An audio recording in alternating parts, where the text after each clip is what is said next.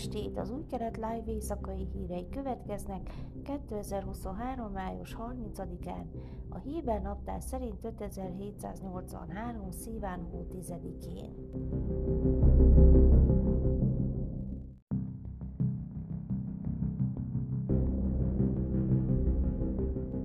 Az izraeli miniszterelnök és elnök hétfőn éjszaka telefonon beszéltek Recep Tayyip Erdoğan török elnökkel, gratuláljanak a választási győzelméhez, és a két regionális hatalom közötti kapcsolatok további javítását sürgették. A kapcsolatok helyreállítását célzó közelmúltbeli erőfeszítésekben szerepet játszó Yitzhak Herzog elnök arról beszélt Erdoánnal, hogy a stabilitás védelmében, a regionális béke előmozdításában és a két ország közötti gyümölcsöző együttműködés elmélyítésében össze kell dolgozni, áll Herzog hivatalának közleményében. Herzog és Erdoğan is reményét fejezte ki, hogy hamarosan találkoznak, áll a közleményben.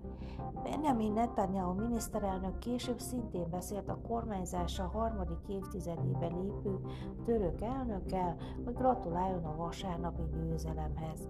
A két vezető megállapodott abban, hogy folytatják a munkát az országok közötti kapcsolatok megerősítésén és új magasságokba emelésén, közölte Netanyahu irodája, megjegyezve, hogy Erdoğan ismét megköszönte Izraelnek a kutatási és mentési erőfeszítéseket a közelmúltban bekövetkezett halálos törökországi földrengés során. Netanyahu pedig azt mondta Erdoğannak, hogy elkötelezett a béke körének kiterjesztése mellett a közel-keleten.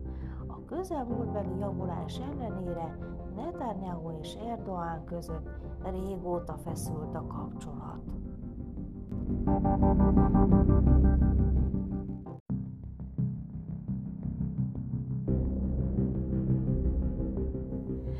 Izraeli védelmi erők hétfő nagyszabású kéthetes gyakorlatot indított országszerte egy lehetséges többfrontos háborút szimulálva.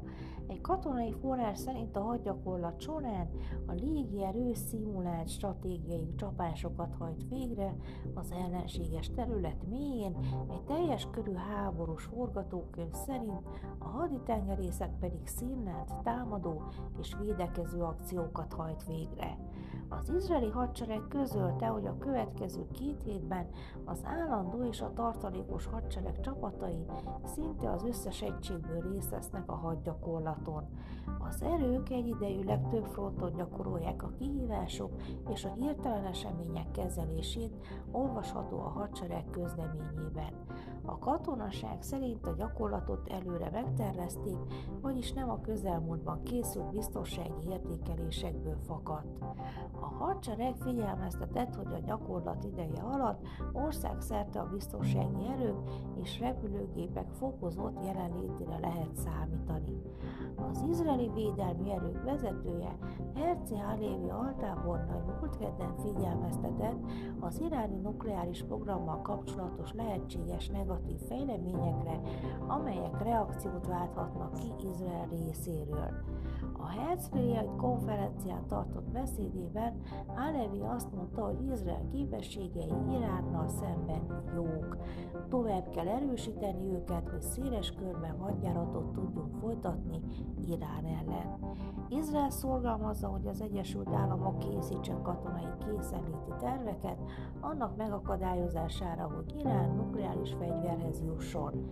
Joe Biden amerikai elnök kijelentette, hogy kész katonai erőt alkalmazni, a szükséges, de még mindig inkább a diplomáciai lehetőség kimerítését részesíti előnyben.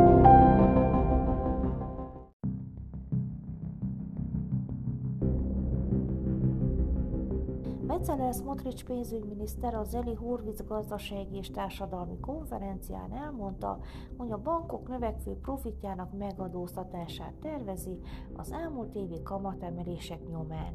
A koncentráció és a megélhetési költségek elleni küzdelem keretében nem lehet beszélni a bank kamatemelésből származó nyereségéről. Ezt a hasznot a jelenlegi helyzetből és a nagy kamatokból szerezték. A hitel és a betétek közötti szak szakadék, és nem a kemény munka, illetve a hatékonyság miatt, mondta Smotrich.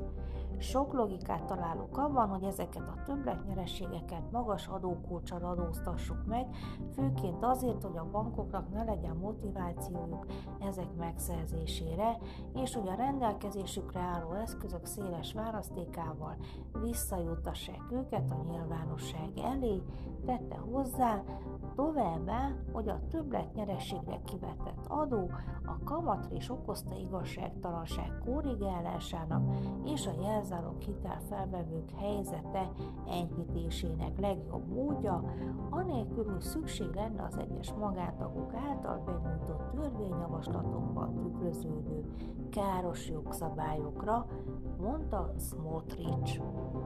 A Tel Avivi értéktősde banki indexen jelenleg a bejelentést követően 2,4%-os mínuszra zuhant.